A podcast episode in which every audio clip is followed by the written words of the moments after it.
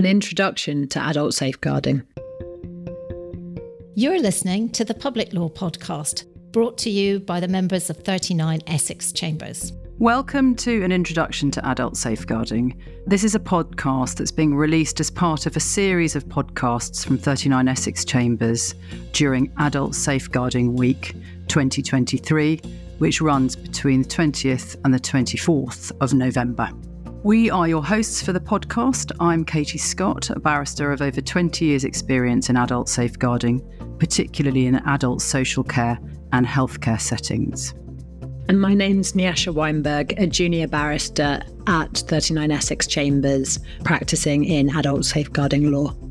And as Nyasha says, we both practice from 39 Essex Chambers, a chambers that offers safeguarding advice from a large team of silks and juniors in respect of both children and adults across a wide selection of sectors, including sport, charities, and the public sector. So, just to outline what we're going to be covering today, we're going to have a short introduction to explain what safeguarding is, and then look at adult safeguarding under the Care Act we're going to look at safeguarding for those who lack Mental Capacity Act capacity, look at abusive relationships with particular reference to coercive control, and then look at hoarding and forced marriage protection orders. And then we will wrap up and give you some information about some other podcasts that 39 Essex Chambers are going to release. So, I'm going to start us off to give you an overview of safeguarding. And I'm going to start by answering the question well, what is it we're talking about when we talk about safeguarding? So, safeguarding adults means protecting the rights of adults to live in safety, free from abuse and neglect. So, we need to bear in mind that the kinds of abuse we commonly see physical abuse, domestic violence, sexual abuse, financial abuse, etc., are acts done to an adult by a third party. But safeguarding also includes protecting the rights of an adult to live in safety from neglect. And that can include self neglect. So we'll look at hoarding later on, but self neglect can arise from mental health issues, so, a safeguarding outcome could lead, for example, to an assessment under the Mental Health Act and then somebody being sectioned under the Mental Health Act. Or it could arise, for example, from dementia, and that could lead to a Mental Capacity Act outcome. So, perhaps somebody being moved to a care home so that their need for food and shelter and so on could be met. This series of podcasts relates to adults, but it's important to remember that safeguarding applies to both adults and children. But when we talk about adults, we're talking about action taken to safeguard adults who are vulnerable due to having care and support needs. So, for example, older people or people with disabilities or people with mental health issues and so on.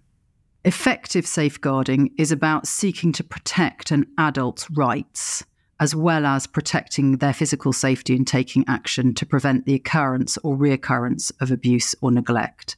So it can be proactive as well as reactive.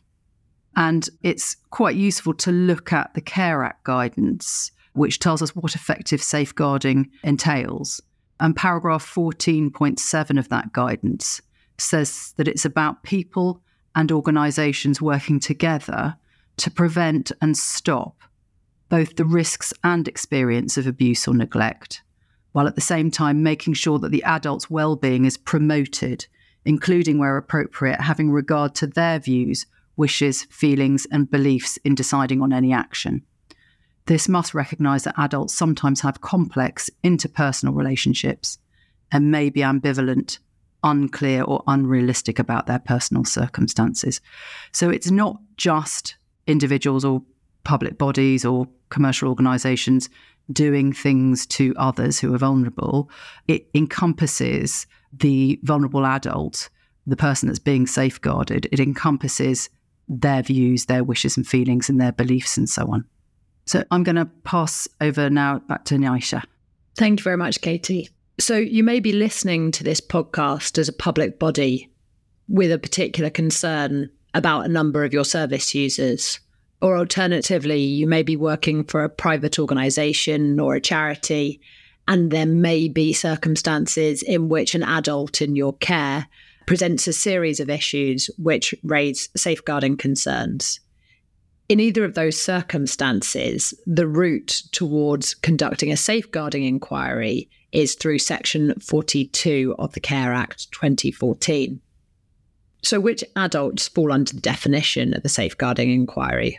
That's answered by Section 42 itself, which says this section applies when a local authority has reasonable cause to suspect that an adult in its area, whether or not ordinarily resident there, has needs for care and support, whether or not the authority is meeting any of those needs, is experiencing or is at risk of abuse or neglect, and, as a result of those needs, is unable to protect himself or herself against the abuse or neglect or the risk of it. And in the circumstances which arise, the local authority can then make a safeguarding inquiry.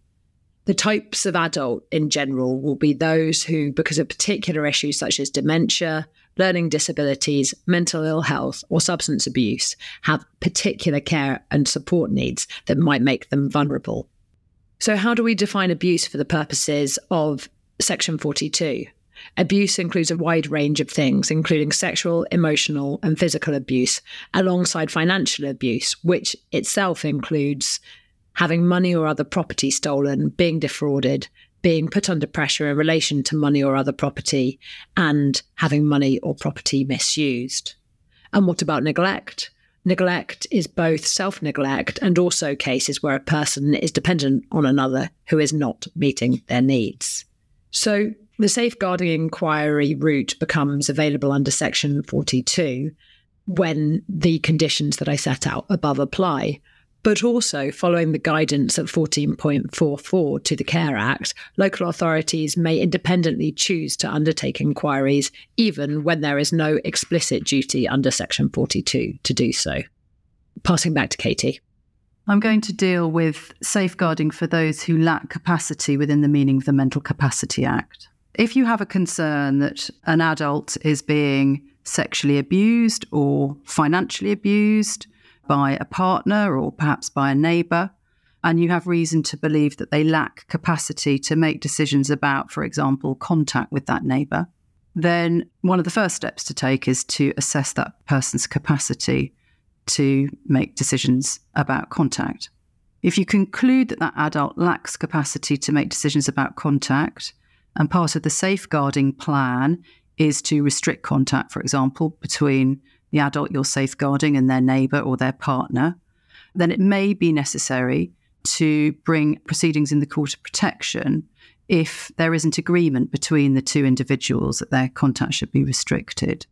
You may, in any event, need to go to the Court of Protection to get injunctions or other orders to restrict the conduct of the third party if you're concerned that they are not going to stay away from the adult who needs safeguarding.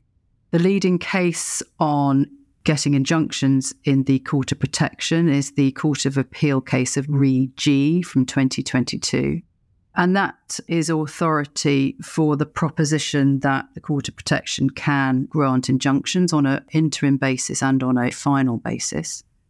And will do so where, and this is a quote from the judgment, there is an interest which merits protection and a legal or equitable principle which justifies exercising the power to order the defendant to do or not to do something.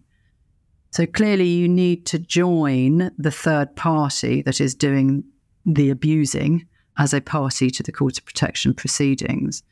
And the court will make an injunction where it's made a best interest declaration that, in our example, that the individual who is being safeguarded should not have contact with their abusive neighbour or their abusive partner.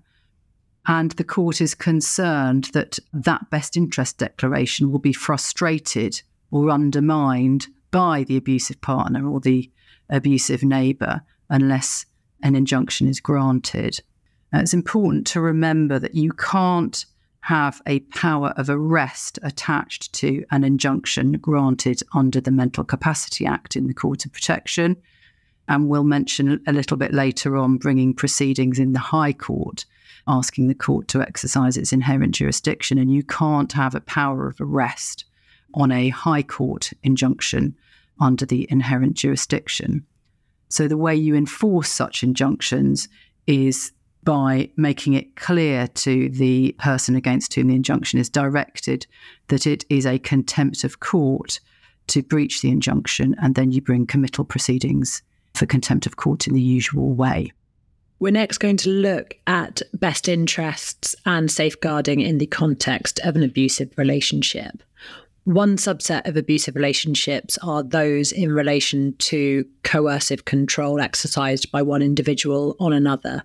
And coercive and controlling behaviour is defined in the Family Procedure Rules 2010 at Practice Direction 12J. Coercive behaviour means an act or a pattern of acts, assault, threats, humiliation, and intimidation or other abuse that is used to harm, punish, or frighten the victim.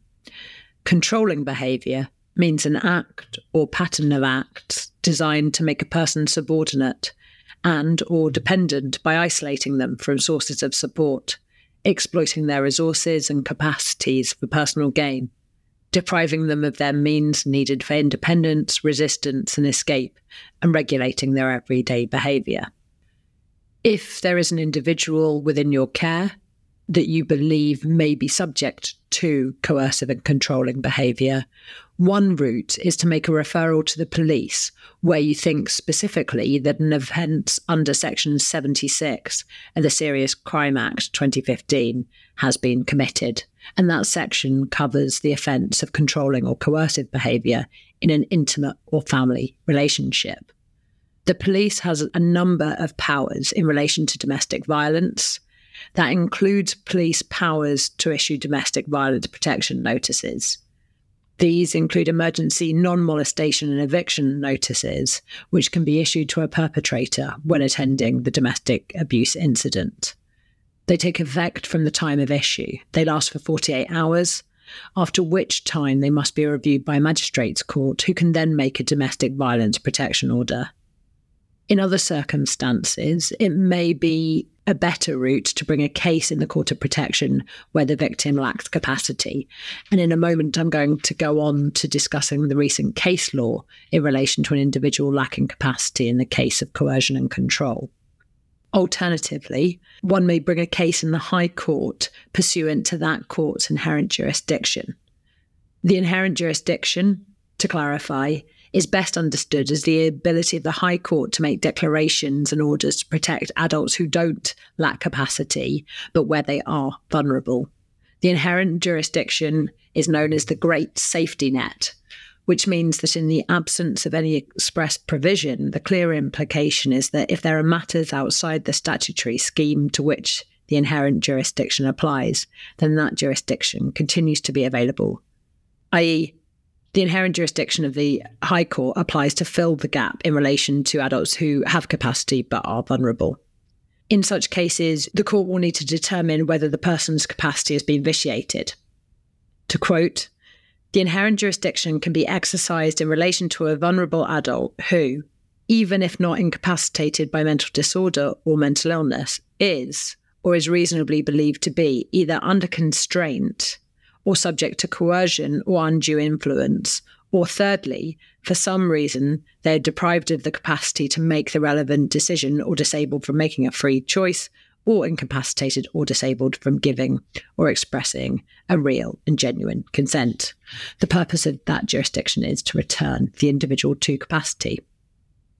Coming on then to recent case law in relation to an individual lacking capacity, the case of MB and PB 2022 EWCOP 14 concerned P, who suffered a brain hemorrhage which caused her lasting injury.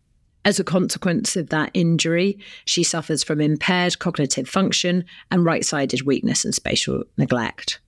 She was assessed as lacking capacity and relied entirely on others for her care. Since 2019, P had been living in a care home subject to a standard authorisation. P was married to MB, with whom she had four children. And at the time of the application, she was 65. During the course of the Court of Protection proceedings, various safeguarding concerns were raised by health and social care professionals. Contact between P and MB was restricted at the care home, and as a consequence, MB brought proceedings. The court found, during a finding of fact, that there was a pattern of coercive and controlling behaviour. And in relation to the best interest decision that was ultimately taken in this case, the court said at paragraph 67 I am, however, concerned that the loss or cessation of all contact between P and MB may not be in her best interest. I explored this issue with the care home manager she explored the view that she would be content for there to be a trial of contact face to face between P and MB, but that she was not prepared to have MB within the main building. I thought this not an unreasonable requirement in the circumstances, in particular when what she describes is a pod which is available, which she would be content to see used by P and MB. So, just to review then, the conclusion in that case was that the evidence of a coercive and controlling relationship between MB and PB did not lead to the cessation of all contact, but simply for a number of safeguards to be placed around that contact as a married couple to ensure that they could continue to see each other in a manner that was deemed to be safe from the perspective of the court. Thank you. I'm going to now turn to look at hoarding. So, this is one of the examples I gave earlier where a person is self neglecting and safeguarding steps may need to be taken, in a sense, to guard against the risk that they pose to themselves. Now, there are many reasons why hoarding may require a safeguarding intervention. So, I've had cases where the person's propensity to hoard has led to them losing many tenancies to the point where they may have had to end up in a care home, even though they didn't meet the criteria for a care home, because no more social landlords would be found that would be prepared to give them a tenancy. I've had cases in which the state of the property has become so dangerous that public bodies have had to take remedial action we commonly see cases where the hoarding and the state of the property is such that it gives rise to health risk to the person living there and indeed to people living in neighbouring flats or neighbouring properties. So, foxes, vermin, rats, etc., moths, and so on. And we also see cases where there are fire risks from the amount of paper and flammable material inside a property, or indeed the belongings in the property are stacked in such a way that they could fall and risk crushing or suffocating the person that's living in the property. So, uh, unless there are environmental routes that a public body can take because the property is a hazard, the only action that can be taken on a safeguarding basis is either with the person's consent, which is usually going to be difficult where they're a hoarder, or if they lack capacity to make decisions about their items and belongings under the Mental Capacity Act. So there is a fairly recent case of A, C, and GC from 2022 in which the court looked at the question of capacity in a hoarding context and held that the matter to be assessed was whether or not P had capacity to make decisions about their items and belongings. And the court gives quite a detailed judgment about what the relevant information is that, in that case, GC needed to be able to understand and retain and use or weigh in order to have capacity. And the hmm. court came up with five different categories on the facts of that case. But of course, that relevant information may change if the facts of a different hoarding case are different. But in GC, what they looked at was what the volume of belongings and the impact of those belongings was on the use of the rooms in the property, whether he understood could retain, etc., that information. Whether he could understand the, the need for safe access to the property and the living areas, the creation of hazards, so the extent to which the accumulated belongings created hazards for, to the health and safety of the residents, the safety of the building, and removal and disposal of hazardous levels of belongings. So, the kinds of safeguarding action that might be required or you might want to think about in such a case are really varied. So, in the GC case, for example, he was offered therapy to try and deal with the actual behaviour itself, the actual hoarding behaviour. Um, court protection proceedings were instituted and injunctive relief was granted by the court. I've had cases where the court has come up with an order in which the local authority can go in on a regular basis to clear the property, and P must vacate the property and must allow the local authority in to clear it so that the tenancy can be maintained. And in the GC case, they appointed a deputy, a property and affairs deputy. That was a case in which AC actually owned the property. So the court appointed a deputy.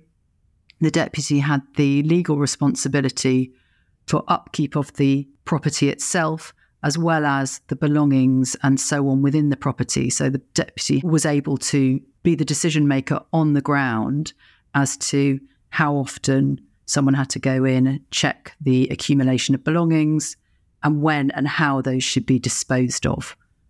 And so it's quite interesting reading that case. There's an annex to that case which sets out all the conditions that the official solicitor said had to be in place in order for AC to return to the property that she shared with GC.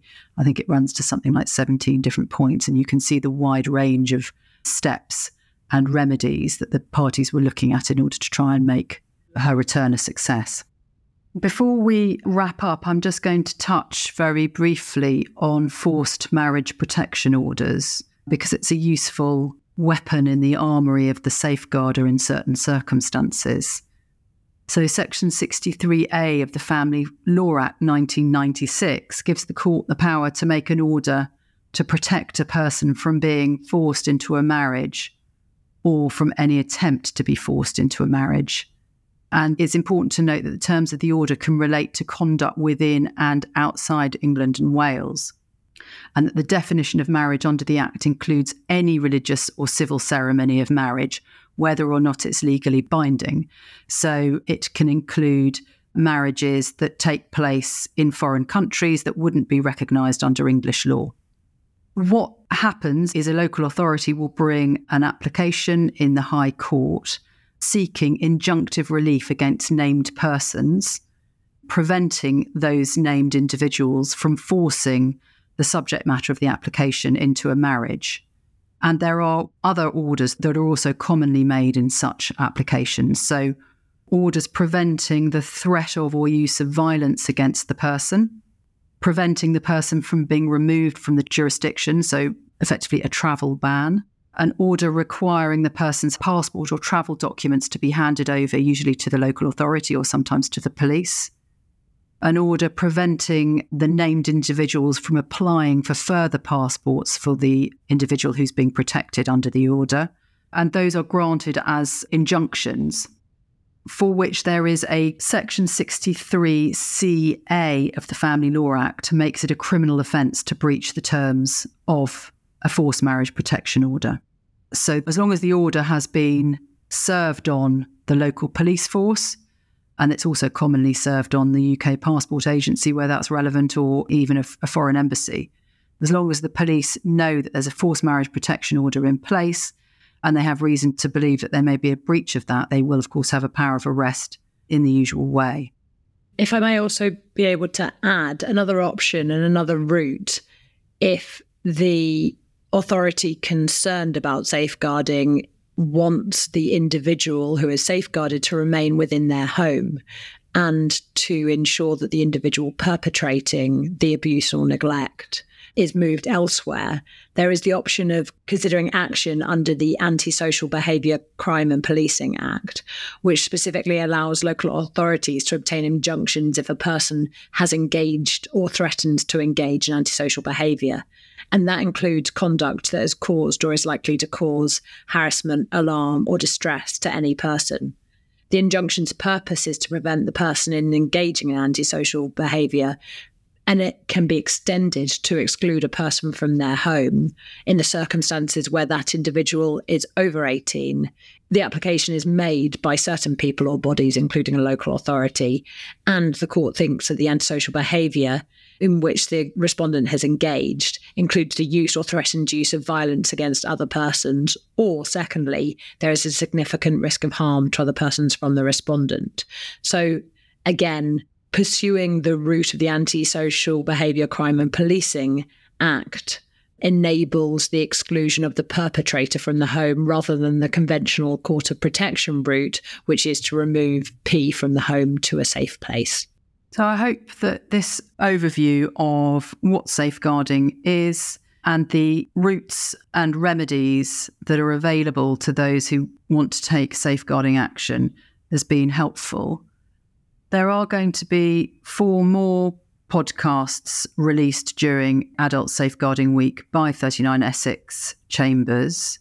So there is going to be one called Safeguarding Adults in Sport, in which Susan Rodway KC and Nicola Greaney KC will look at a range of different kinds of abuses that arise in sport, so sexual, financial, and overwork or bullying, and the approach of NGOs to safeguarding and a look into who their policies protect, as well as considering the overlap between disciplinary regime and safeguarding. There's also going to be a podcast on the duties of charities in respect of adult safeguarding.